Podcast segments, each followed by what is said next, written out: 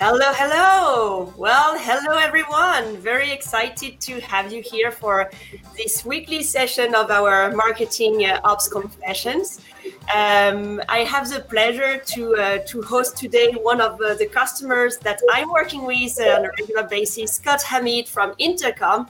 So thanks a lot, Scott, for, for joining. We're very excited to have you here.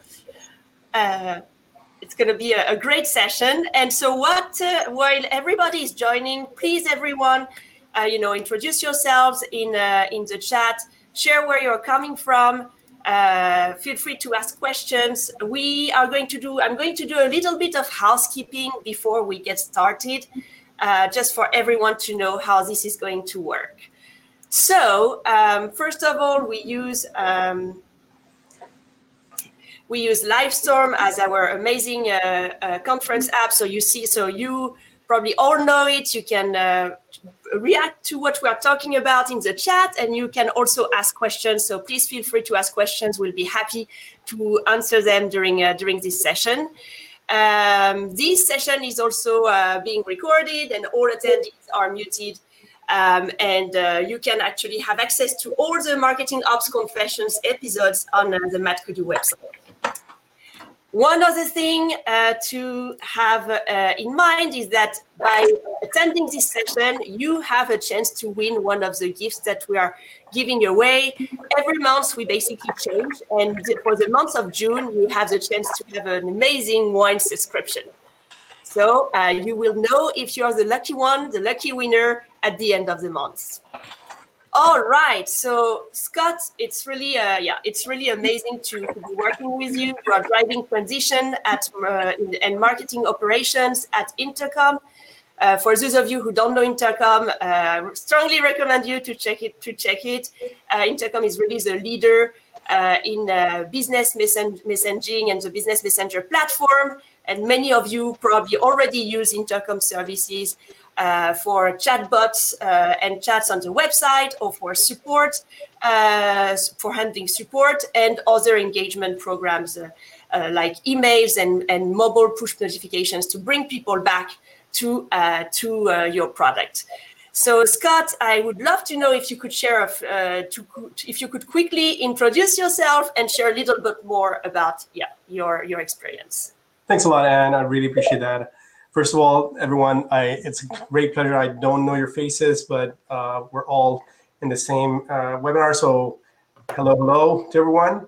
Um, in terms of my journey in marketing ops, it's an interesting one. I started as, out as an engineer uh, by trade. Uh, I did my undergrad in computer science, and I was working at Oracle Sun specifically and in the areas of uh, software engineering. But early on, I realized what I really was passionate about was the customer life cycle and how to optimize it.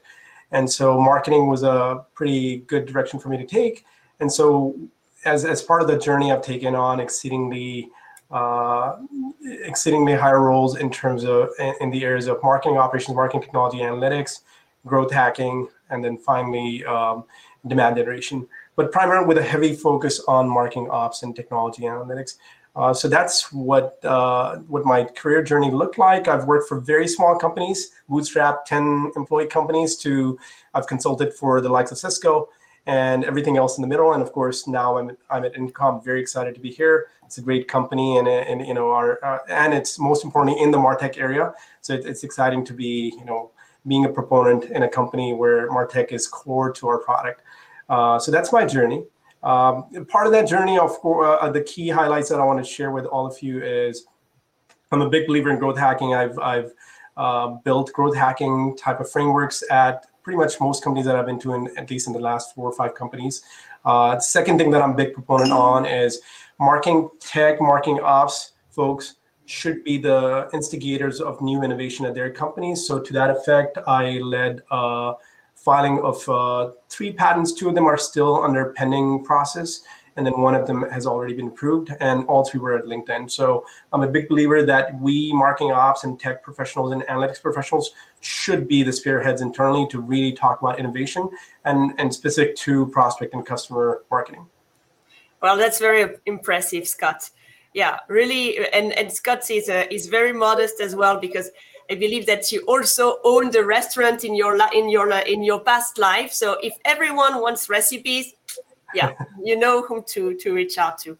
So really, really amazing, uh, Scott. And uh, and since you were discussing about you know intercom and uh, and the key role it's playing uh, in um, in uh, yeah the, the, the different the business messaging and conversations i think one of the topics that would be awesome to begin with is to talk about that like this chatbots this live, live chat as a channel uh, we are actually using it at MadKudu and we really love it so i would love to know if you could share with everyone like the intercom journey providing this uh, these features this channel and leveraging this channel as well Absolutely. Thank you. Thanks, Anne. And I, would love for the participants also chime in on the chat and know if, if you do or do not use uh, or any kind of experience you can share. And doesn't need to be intercom specifically. It could be any business messenger, any live chat bot, bot as we call it. Uh, it's being used, that'd be great. So uh, I've been tracking intercom for a while now because the company is very dynamic in that we have a business messenger, but we also have in-app product messaging. We have um, chatbots. We have a lot of other capabilities like uh, we have help portals that you can help you know get help pages on, etc. So there's a lot of different products, but the overall platform is really how to and, and our mission. Let me start with our mission. So our mission at Intercom is how to make internet business personal. So as marketing professionals, you all relate to that because marketing also needs to be personal. And many times you as marketing ops professionals may feel that you know our campaigns when i say our, our i mean industry campaigns uh, company campaigns are not that personal so I, I love the mission of intercom and our vision is that this idea of a business messenger this idea that when you go to any website any type of company e-commerce b2c b2b you name, name it the idea that you can interact with a messenger which can ultimately then even guide you to a human is a pretty powerful concept because it, it takes away that impersonal uh, you know this sites are impersonal so you make them personal by putting that out. Uh, so that's uh, that's the main uh, vision that we have. In terms of our impact of our own usage of intercom messenger to really yeah. power our sales and marketing it's been phenomenal uh, we as a company are primarily a self-service company in our roots we started as a self-service company self-service revenue credit card base and then over time we've gone up market and we've done phenomenally well up market. So Messenger has been core to that entire journey because when you build a self-service funnel, you don't have sales reps. You need this kind of messenger to really help you, you know, uh, quest, uh, answer the questions for the prospects, not only as they're showing interest, but as they go from awareness, consideration, preference, and then they trial your, so when you go to consideration, you trial a solution, and then you purchase, and then you start adopting. So you need to be in the product. In many cases, we're internet-based products in the world.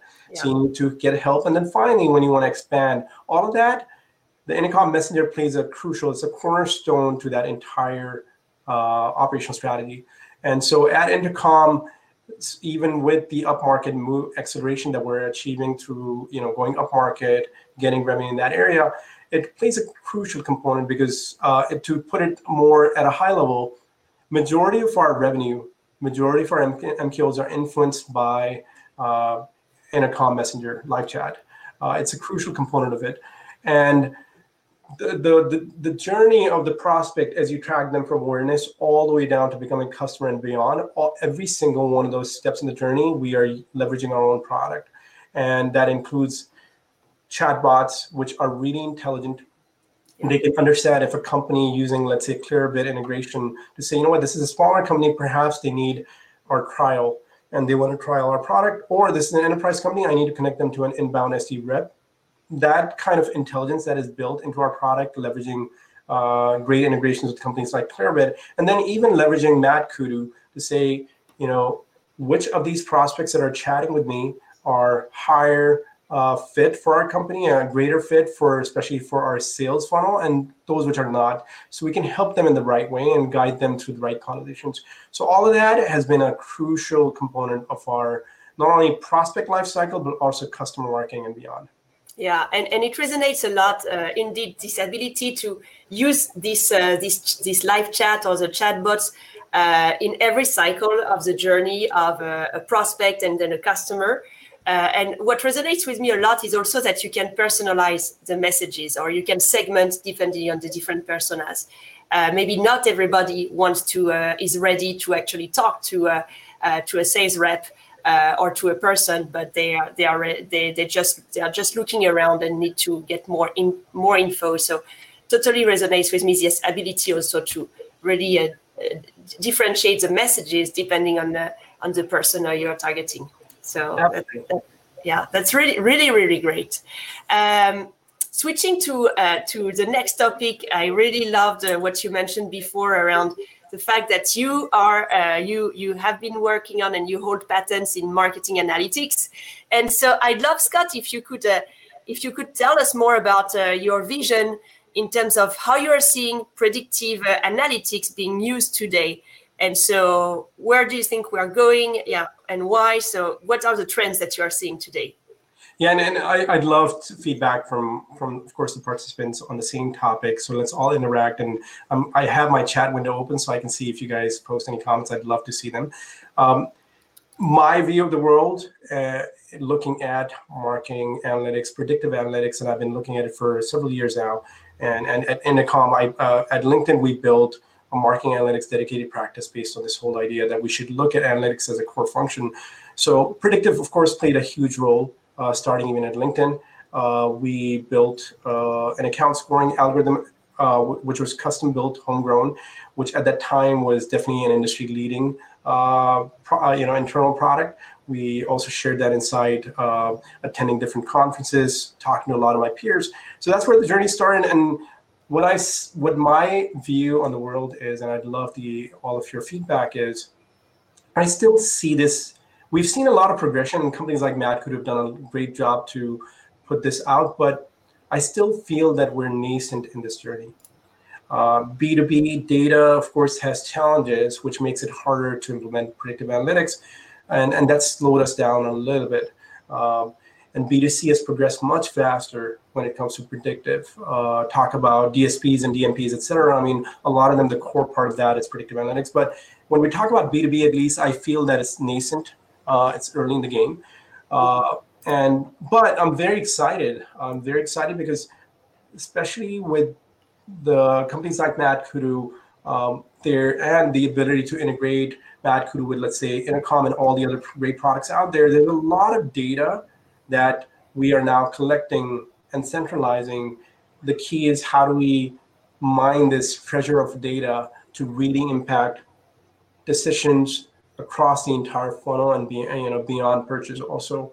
So um, case in point, I you know I, a few examples that I'd like to share with all of us is content personalization. I truly believe is going to be the next uh, holy grail when it comes to B2C definitely, but also B2B marketing because ultimately, uh, you know, you, you only buy from a company that can persuade you and you persuade them through the right content, through the right offers. And if we can optimize that using persona data, titles, you know, size of the company, et cetera, where they are in the buying stage, then you can have a greater impact from your marketing content to your funnel, right? That's the number one problem that a lot of companies, you know, who build great content marketing practices are dealing with. They're like they're creating lots of content, yeah. right? That's and in some cases that is an issue too by the way content is not there but if you're creating great amount of content but you you don't even know how to apply this and you're using humans to do that that's that's a disservice right? We need to build technology and and predictive analytics to to do that because essentially it's a you know a conveyor belt. There's a bunch of content that is you know floating on it or moving on it. And then depending on who's coming to your funnel, you have to serve the right content at the right time. Now, I, I know you all may have heard about this a lot, but this is where I feel that the next you know, one of the main areas that we should progress into. The pattern that I was speaking to earlier at Intercom was on, you know, that's the idea that I had, but leveraging a lot of the LinkedIn proprietary data that I cannot speak to more than that, but that's that's what it was. The other area, some of the other areas are share of wallet, size of wallet. I think that's low hanging fruits at this point in time that companies just really going to share of wallet, size of wallet. So that's just two two examples. I'm happy to share more examples. I'm, I'm going to pause here, and I don't know if you have any further questions on that area. Yeah, I I, I wanted to uh, yeah to come back to the personalization piece because I think we all indeed agree that just doing this personalization, if you do it manually, it takes so much time and uh, and resources. So having this ability to to have a predicting engine to automate this uh, is really a rev- yeah it's it really really resonates a lot and it's really key to be able to uh, uh, yeah to to increase efficiency of the of the different teams. So really i just wanted to share that totally uh, it totally resonates uh, with me as well. That's uh, perfect. And I, and I hope MadKudu is, I don't know if you guys are working on it, that'd be great. I'd love to see MadKudu be at the forefront of this. That'd be exciting point taken, Scott. Yeah, and we'll and uh, we'll be uh, yeah we'll be happy to to discuss further uh, on this uh, for sure. Um, on the share of wallet size of wallet, do you want to share more a little, a little bit on that aspect in terms of yeah what's what you think is important and and especially for the future of uh, predictive analytics and data science for marketing ops, especially for all the the leaders who are in this uh, yeah who are in this room and would like to know more absolutely so imagine you have a total addressable market and whatever that might be uh, imagine it's a decent total addressable market because we're not you know most companies build a product to have a decent total addressable market. It when you form a company or even if it's later in its cycle you need to understand which prospects to go after and your market sizes are larger. So there's two dimensions that play into it. It's a two by two right? It's like okay you know what actually it's, ultimately it's a three by three but ultimately let's say if you have the right company that is expressing interest that is great. So that's you know let's say one and two dimensions sub dimensions and but the second one is is this company going to give me a great outcome in terms of revenue? And can i quantify that? Can i put a dollar amount to that? That is absolutely crucial. So then your sales team which is a very constrained resource and it's expensive resource can focus their energies on that. So imagine i have 100 accounts uh, for you know one team, and they can only prioritize 20 because of their limited resources. You know, and let's say out of those 140 are great fit and behavioral. You know, uh, they're showing the right behaviors. They are high likelihood to buy. You still need to prioritize only 20. So then the size of the potential size of revenue that you derive on it based on some predictive algorithm. It could be, it doesn't need to be very complex. It could be a simple regression uh, based algorithm, which says, you know what, in past, we've seen pros- customers who look like these prospects and they give us these type of outcomes from an LTV standpoint. Preferably it's LTV, not just the first year revenue. And if we can do it from a lifetime value standpoint that we've achieved the best outcomes for the company, that is absolutely crucial, of course, for companies like MadKudu Series A, Series B, all the way up to Series D companies, this is one of their biggest problems. Is you know there's a lot to cover, a lot of ground to cover in the market, but we don't have the resources to cover all the ground. We need to be very careful where we invest our resources. Same applies to Intercom, mm-hmm. and that's the that's the kind of problems we're working at internally at Intercom. Yeah, and and and that's great to to to see that indeed to understand like what is the, pre- the, what is the predicted revenue we can know we can get out of all these accounts, uh, especially when you go up market and understanding which are the ones to focus on. Uh, everyone, I, would love if you could share also your thoughts on this. If you are actually uh, uh doing these kinds of initiatives already today um, around personalization of content, around uh, the share of wallet topic and the size of wallet to to understand where to focus on. Uh, don't hesitate also to ask questions as well. Uh, we want to make sure that we can, you know, get your thoughts and uh, and being be able to to answer your questions here. Um, Scott, in, do you want to add anything to yeah your thoughts around like the future of predictive analytics, data science, especially for marketing ops teams? Um, maybe is there yeah is there anything else that you want to share on this? Yeah, it's an idea that I like to share, and it's very applicable. You can take this and apply it at your companies right away. Um, I would take, I would look at your business problems, and then try to understand what type of analytical initiatives that you need to fill those gaps. And think big. Please don't think small. I know initially be like, "Oh my God, I'm dreaming here. I don't even have the data for this." Fine, just put put your thoughts on a spreadsheet and say, "You know what? Here's all the different, you know, analytical products or solutions we need to create to really help enable our business. And then once you know that, then you can write them down, right? Say, for example, share wallet, size of wallet, two different initiatives, perhaps, or one. Um, perhaps it's chat-based predictive scoring, et cetera. I can go on and on. And then depending on what their efforts are, you can start prioritizing, saying, you know what, this particular initiative is doesn't require a lot of effort, can have a decent impact, and most importantly, my peers and stakeholders would care about it. Um, that is the right thing to do, right? So then you can take that vision back to your marketing team and the broader organization, saying, you know what, I need resources. I have this solid idea. Going back to the growth hacking mindset. Remember, I said that's the most important part of it. You take that ideas and start selling those ideas internally and it takes some time, but you will see you will achieve some great results. I'll, I'll share a brief story just to illustrate that point. Uh, about nine months ago, I started asking questions internally, saying, "Hey, do we know what our do we have our total addressable market uh, encapsulated in a database through a definition? So can I go into the database, any database, and say, I want to know our total addressable market for North America. Where is it? And the answer was, well, we haven't built one yet. I said, okay, so perhaps this is an idea that I can take and apply. So I took that idea and I started selling to my sales ops stakeholders, my, my peers and partners, and saying, look, guys, I think this would be huge benefit to marketing, but what about you? Would you care about it? And instantly the response was, yes, we'd love it. Ah. And, and I'm like, okay, that's great. But so then the question from them was, okay, how do we make it happen? And so I had to like simplify that problem statement, going back to effort. Okay, fine, you have a great idea, but how much effort would it take? So then I had to go back to again growth hacking mindset, uh, mindset, lean mindset, which saying, okay, what is a minimum viable product that we can launch that can have an impact internally, and then we I, I conceptualized that. I wrote up a document, very simple document, and and uh, kudos to MadKudu team. Uh, MadKudu FitScore was one of the core components of that, and there there were many other variables. So then taking that idea, we you know I then we did some analysis, and finally we came to the final product. And I'm, I'm very excited to report that we're just launching it right now internally.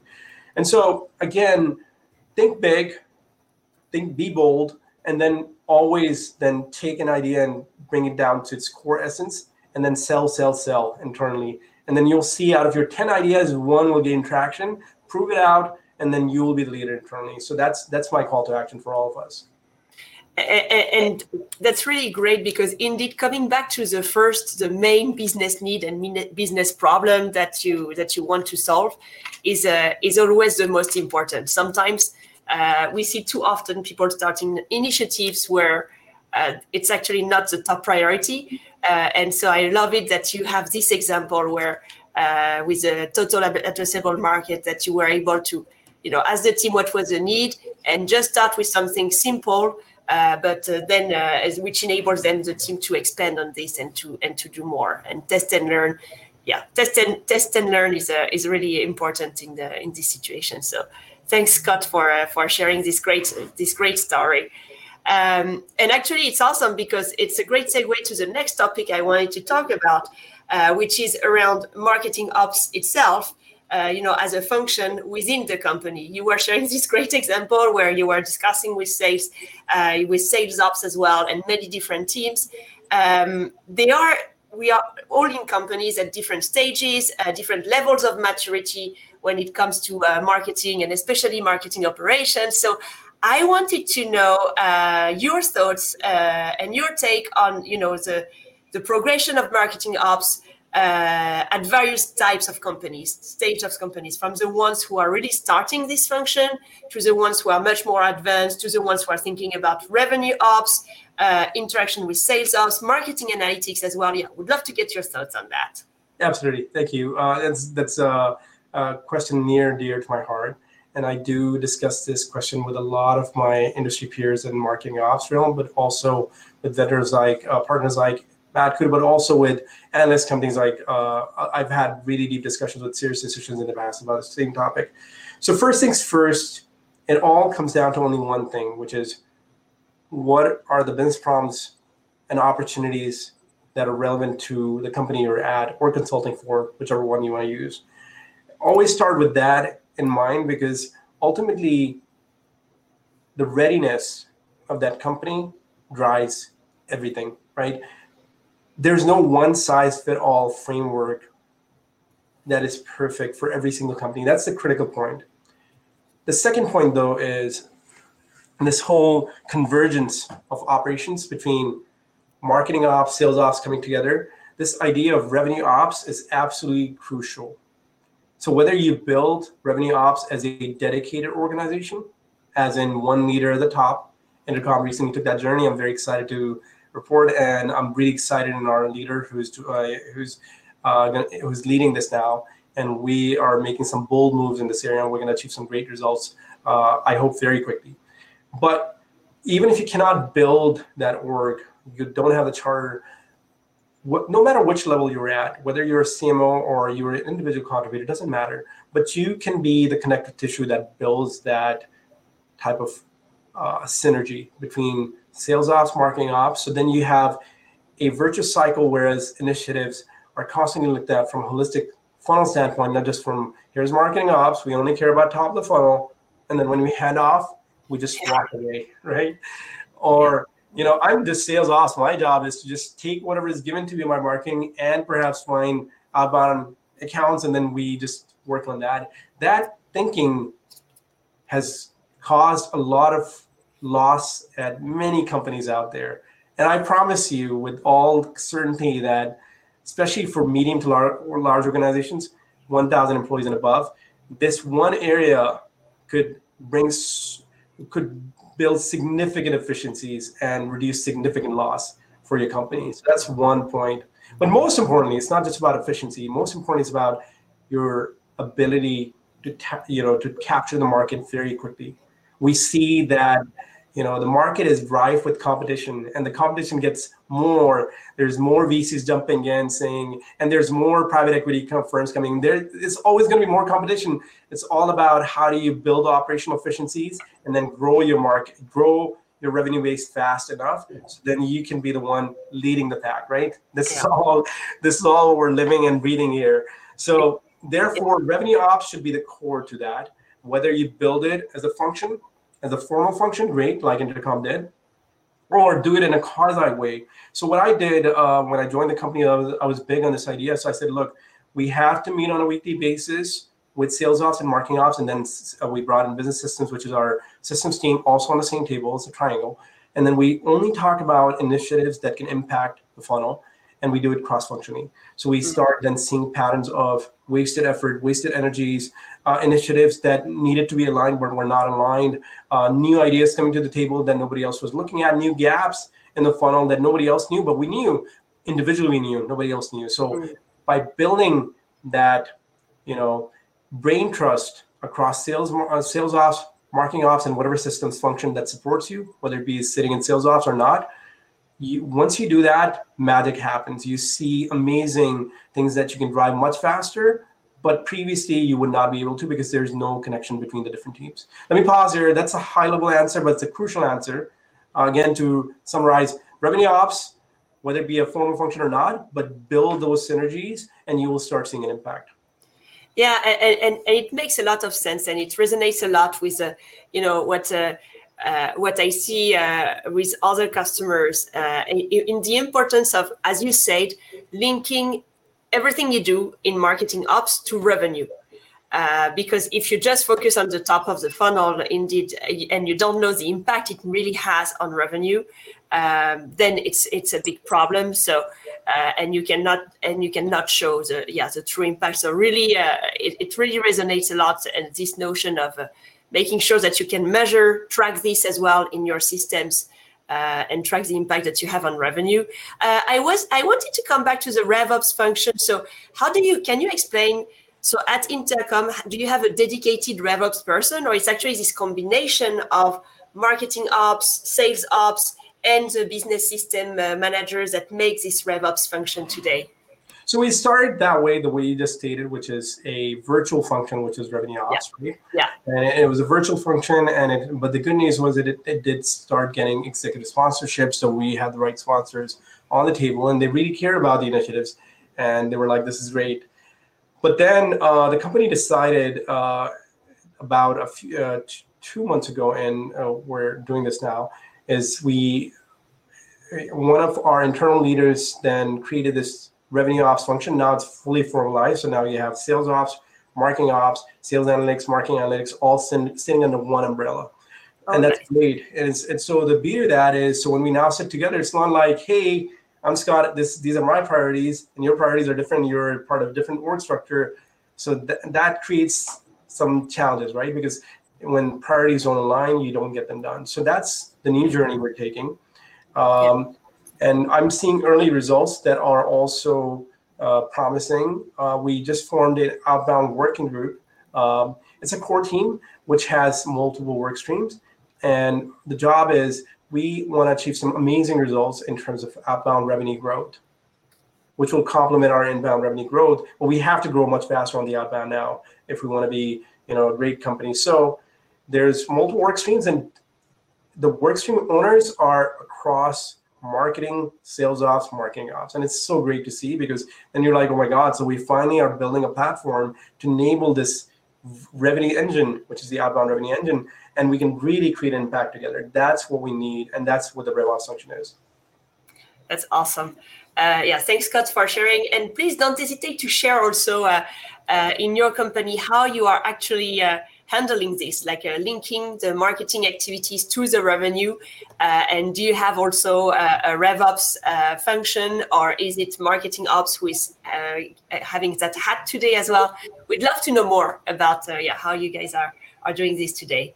Um, one other topic that I wanted to to mention. We discussed this, and I really love the conversation and and you know your take that you have on strategy uh, with marketing for marketing operations leader. So, so Scott, do you want to tell us more about how how you see this, like uh, how MOPS can really think about strategic uh, st- the strategy of the company, especially helping CMOs? Yeah, sure. And I'll, share a quirky joke. I, I, I think I don't know if you, it'll resonate with you guys. But when I joined, I, and I know even Matt could have called it MOPS, but I was I, I'd never seen this term so often. So I was like, uh, please don't call our team MOPS we don't mop the floor. It was a joke, right? It was like the, the point that I was trying to make, and it, within that joke was we are a strategic function.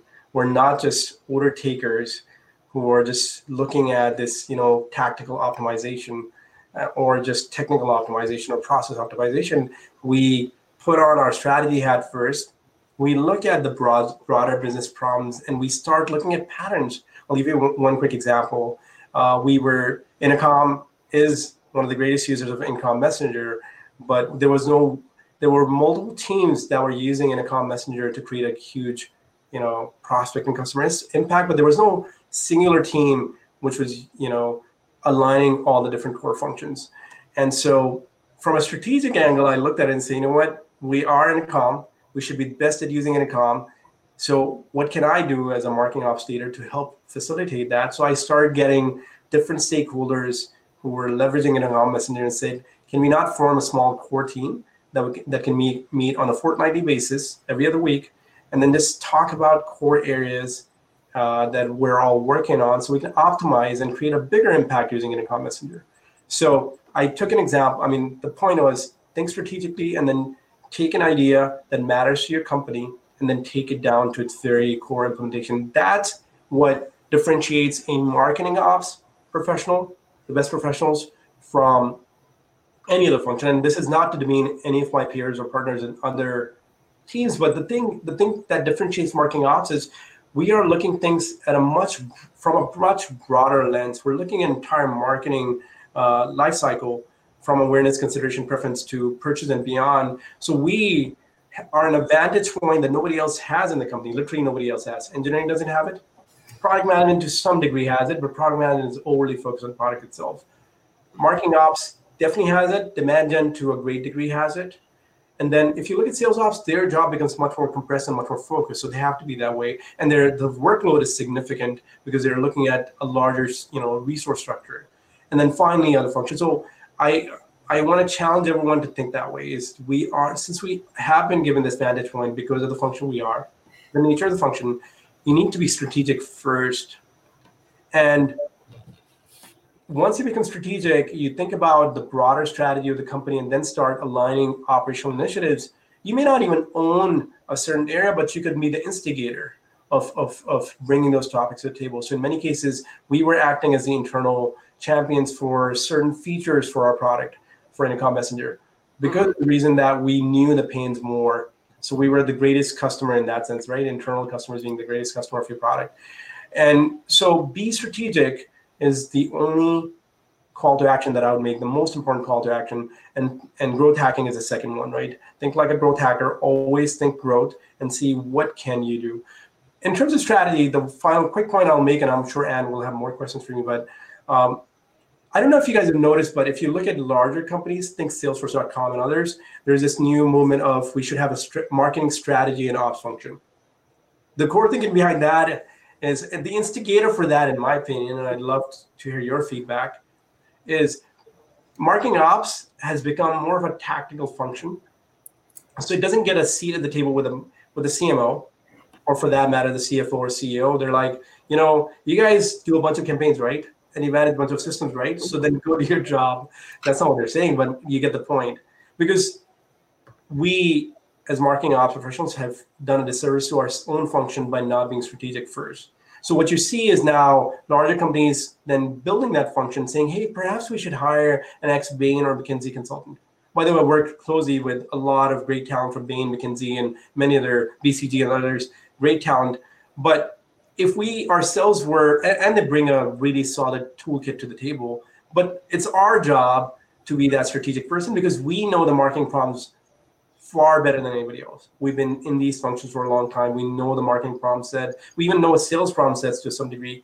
So we are in a better position to be that strategic voice. But since we're not playing that role, you see this new movement on marketing strategy ops. Let's just hire someone from Bain. McKinsey. Now that's great that they're going to bring someone in and they're going to bring some really good tool set. But the problem is they don't know marketing well, enough. So their even their usage of their own toolkit would not result in great outcomes it will take them years before they get to where you are already in understanding marketing as depth and breadth, which they simply cannot get overnight. Therefore, my call to action is please think strategically and also learn the tool sets that consultants have strategy consultants right there's not a eh, there's a few core, core tool sets right that they use we need to start thinking like them we need to first think about strategy of the company and align that to an operational strategy that marketing ops has and then align initiatives and then always put them in two dimensions, right? Effort versus impact. And then once you understand that, then you can see where where the operational strategy lies. So always go for low hanging fruits first, low effort, low impact, fine. You get early wins and you prove to the organization that you can create great results and then go for bigger fruits, right? And then use the lean mindset to always bring larger initiatives compressed into smaller initiatives first. Always go for the MVP approach. Always prove your point out through an MVP and then go go next. Yeah. So you as marketing ops professionals can do this better than any strategy professional brought in from the outside and saying, hey, now we have marketing strategy and ops. You don't become strategic overnight just because you brought a strategy person. That's not how it works. You are the strategic person. You should be that person doing it. Exactly. And I really love this point because that's really uh, something important to be able to have this strategic mindset and bring these initiatives to the table uh, as a marketing ops professional. I love. There is one of the of, uh, there is one quote that you had shared with me that I really love around like strategy is a muscle not belonging to one department, and that's really what you said. That's really what you said before. It's like it's not just marketing strategy. Marketing ops has a play a role to play uh, in uh, in this as well. And uh, and I always think in customer success, you know, I always think of the CSM being the quarterback of the company uh, for for the different cus- uh, end of the customer. And I think marketing ops is the same thing. You see everything, so you are the quarterback. So not only can you have uh, can you understand how things work and uh, and uh, different initiatives and trends? Uh, but you you have the vision. You are able to direct people into the right direction. So that's really uh, yeah it really resonates a lot with me. And i and uh, and i understand you when you say oh we put ourselves in this situation in a way where we are just focusing on the operations part of things the, the tech stacks management and the workflows etc while we need to remember, hey, we also we can also think strategically as well, and you don't need a strategic consultant necessarily to be able to to to do that for you. So so really really inspiring. And, and Scott, in terms of the future of all of this, you know, we talked about the profession, we talked about link it to revenue, make sure you're strategic, but make sure it's actionable as well. What are the yeah in the future? What would be your recommendation for the audience in terms of where to focus and or what to what to do? Yeah. Yeah, it, it, really comes down to uh, a few, few core guiding principles. First principles. One is the guidance that I, I'd like to give is always be strategic first. And yes, your our job, your job forces you to be the opposite, but don't don't let it drive you, please. If you let it drive you that way to become tactical again and again, you will become you will be pigeonholed and you'll be forced to become that person. So always think strategically. Always keep your eyes open for opportunities and pains across the organization where marketing ops can be a crucial uh, value add, right? So that's the first most important principle. The second critical principle is around lean and agile. Uh, there's always going to be way more to do in marketing ops, and I can say this with all certainty that it's it's much more so in marketing ops than any other profession in the world. Why am I so confident? Let's simplify this. You guys may have seen the Luna. I think it's called Luma or Luna. I forgot. But they do these uh, Martech stacks, and, and Scott, you know, Brinker also does this these kind of stacks. Look at the Martech stack and compare that to any other stacks in the industry. It is mind-boggling. The only other stack which even compares to it is perhaps the data integration and ETL type stacks. They're very complex too, but marketing ops stacks, mark Martech stacks are unbelievable, which means you have a there's a lot of areas that you can focus in on. It's mind-boggling, right? So then the lean and agile mindset helps us prioritize we and focuses our energy in weekly sprints or two weekly sprints, fortnightly sprints to say, you know what, yes, we can conquer the world, but I only have limited resources. So through my strategic hat, I prioritize first. Through the lean mindset, I execute at a mind boggling pace.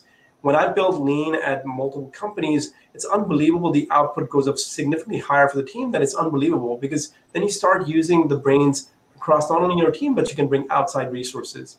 And once you start proving your mettle, then you can even create a case for like, look, I need more marketing ops contractors to really support us. Everybody will be willing to sign, sign on that check, right? Because they know the kind of impact you can have. That's the second principle again. Uh, think lean, think agile. Uh, third one is again, this is my beloved. I always go back to it because it, it encapsulates the first two: the growth hacking mind, the growth hackers mindset, the growth mindset always think like a growth hacker. Think of ideas that you can quickly, through perhaps a day worth of growth hacking, four hours, two hours. We recently started that in Intercom. Uh, we, we do it across the company, but within marketing, we just started that, and I was leading that along with one of my partners in the company. And so, think like a growth hacker, come up with new ideas, and quickly show that you can pr- create value. And if you can do that, that's it. So, uh, again, to summarize again, think strategically, lean mindset and agile principles, follow them really to the core and don't compromise on them because you can see your output will go up significantly for you, for your team, and everybody else. And then finally, think like a growth hacker, come up with great ideas and don't hold on to those ideas. Do something about it. Set up a growth hacking day, be the instigator of that. Uh, don't ask, seek permission all the time. As a growth hacker, should not be seeking permission all the time. Sometimes you can get in trouble, but mostly people will admire you. You know what? This person's a go-getter that's great. Yeah that's and it's it's amazing because uh, it's great to see that me, this uh, this marketing ops function can wear so many different hats and you you need to be both strategic and also just very hands-on uh, and uh, being a, have this growth hacker mindset. I really love it. Indeed uh, it, uh, the the the main thing you want to do is to just have quick wins do things and yeah, ask for forgiveness, but don't ask for permission. That's uh, yeah, totally agree with that. Uh, and uh, uh team, let us know if that resonates with uh, you know with you, with what you see, with what you are experiencing every day. Uh, as well is in your companies. I mean, having this strategic mindset is this something that you managed to do, that you have some struggles doing because of all the other things. We would love to know yeah to to get your thoughts on how you if you're applying these principles as well uh, yeah, it's that's really great. And as we are talking about the the future, you know, of uh, of marketing ops. I think one of the topics that uh, you know that we discussed together and that I would love to to, to talk about today is the future and the role of, uh, of all the marketing ops leaders in education to uh, identify the talents of tomorrow or just to raise awareness on this function. Um, so Scott, do you want to tell us more about what you the you know what you noticed in the universities and uh, and what you think we should change? How how can we help here? Absolutely, that's that's a topic near and dear to my heart, uh, and and the reason is, as I explained, uh, marketing ops, both from breadth standpoint, is it's a mile wide and mile deep. Try finding me other functions that are like that, and you'll be hard to find them. Trust me, product management is the only one that comes close enough, in my opinion uh, and, and, nothing else. I've, I've done this analysis again in my head and talked to a lot of peers. So it is a hard subject, but what makes it harder is if you go look at the college curriculum, even at the best com- best universities in the world, would be hard to find curriculum that teaches B2B marketing ops or B2C for that matter in the right way. And okay, so then one can say, well, you know, product marketing and brand is probably thought the right way, but think about it this way, guys. And, and you worked with product marketing and brand and you know product management. Each one of them, in order to enable revenue creation, ultimately does need this operational infrastructure to enable their jobs. So you can be the greatest brand leader, and I've met quite a few of them. And you ask them what kind of pains they are. A lot of times they go back to, well, we don't have the process for this and we don't have the technology for this and i want to do this kind of you know branding and advertising but i don't have our company cannot support it or the infrastructure cannot support it. Same for product marketing i can go on and on. So we are doing disservice to ourselves from an academic standpoint not teaching marketing ops as a core subject within marketing. And as a result what's happening is we're creating professionals who know who may be great at what they're think about from branding or product marketing or any other or campaign standpoint, but they don't even know how to enable all of their vision because they don't know what marketing ops is and what are the key enablers to achieve success. Uh, I've early on in my career, I worked closely with uh, you know some marketing ops leaders, including one of my CMOs who were teaching courses at different universities. Uh, Santa Clara being one of them, Santa Clara University.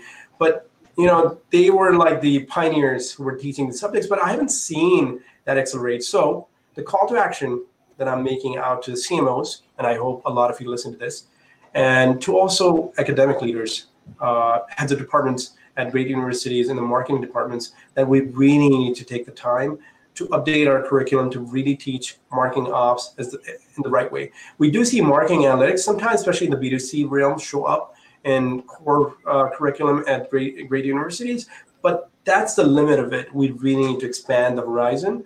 Martech should be a core subject also as part of the marketing ops curricula. So that's my call to action. And I and the call to action to CMOs is please do reach out to uh, the academic circles and be you know highlight this pain that you all of CMOs do highlight to the world, saying, hey, look, I do need support from marketing ops perspective. Well, we need to create professionals who know this when they walk in, out of a university. You all, the CMOs, need this. So the call to action is on both sides. Is we need this industry, this forum, which brings the CMOs and academic leaders.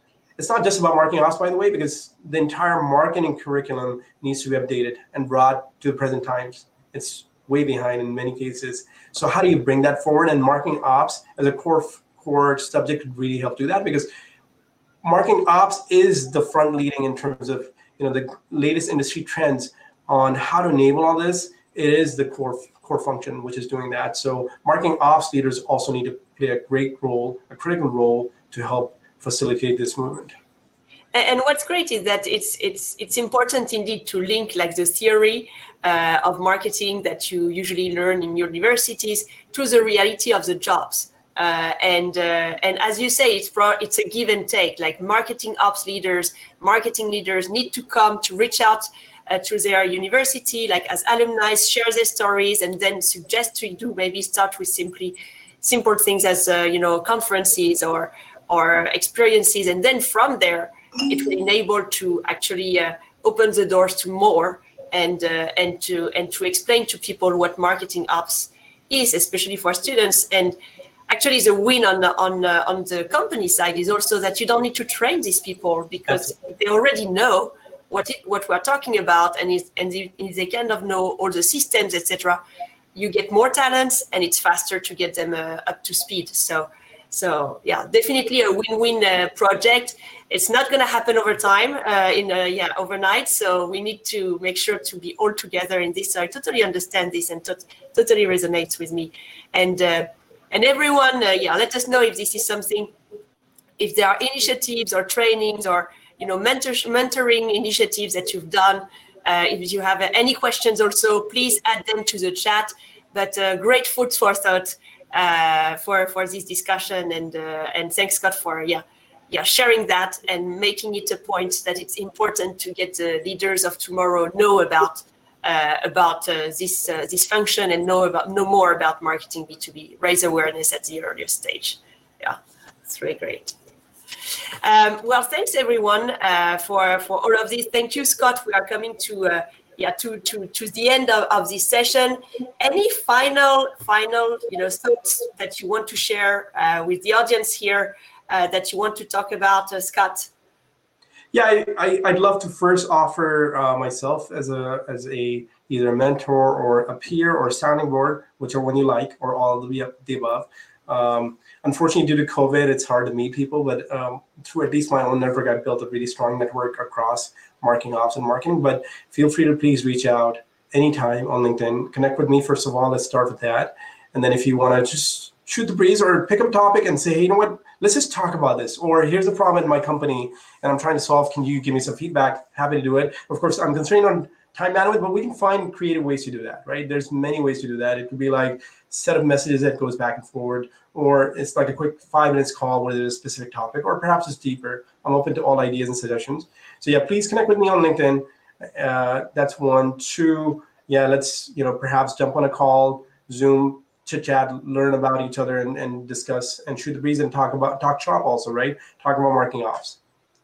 Oh, that's great, Scott, and uh, and and thanks for yeah sharing this. That please, everyone, if you want to connect on LinkedIn with Scott, uh, let's go let's go ahead. It's been really an amazing session. So I would like uh, I can't thank you enough, Scott. Uh, yeah, for for your time today and for the great insights that you shared uh, yeah, about the strategic thinking that needs to happen, revenue, marketing analytics, and how do we create the marketing ops leaders of tomorrow. Uh, so that's that's really awesome.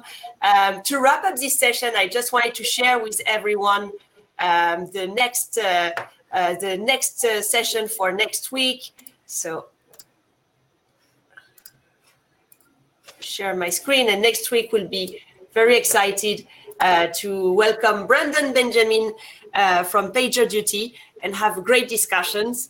And uh, yeah, thanks a lot, everyone, for joining this session. It's been an absolute pleasure uh, to to have you all to be able to host this and looking forward to uh, yeah to your feedback and to many more sessions together. Thanks, everyone, and have a great day. Bye bye. Thanks, Anne.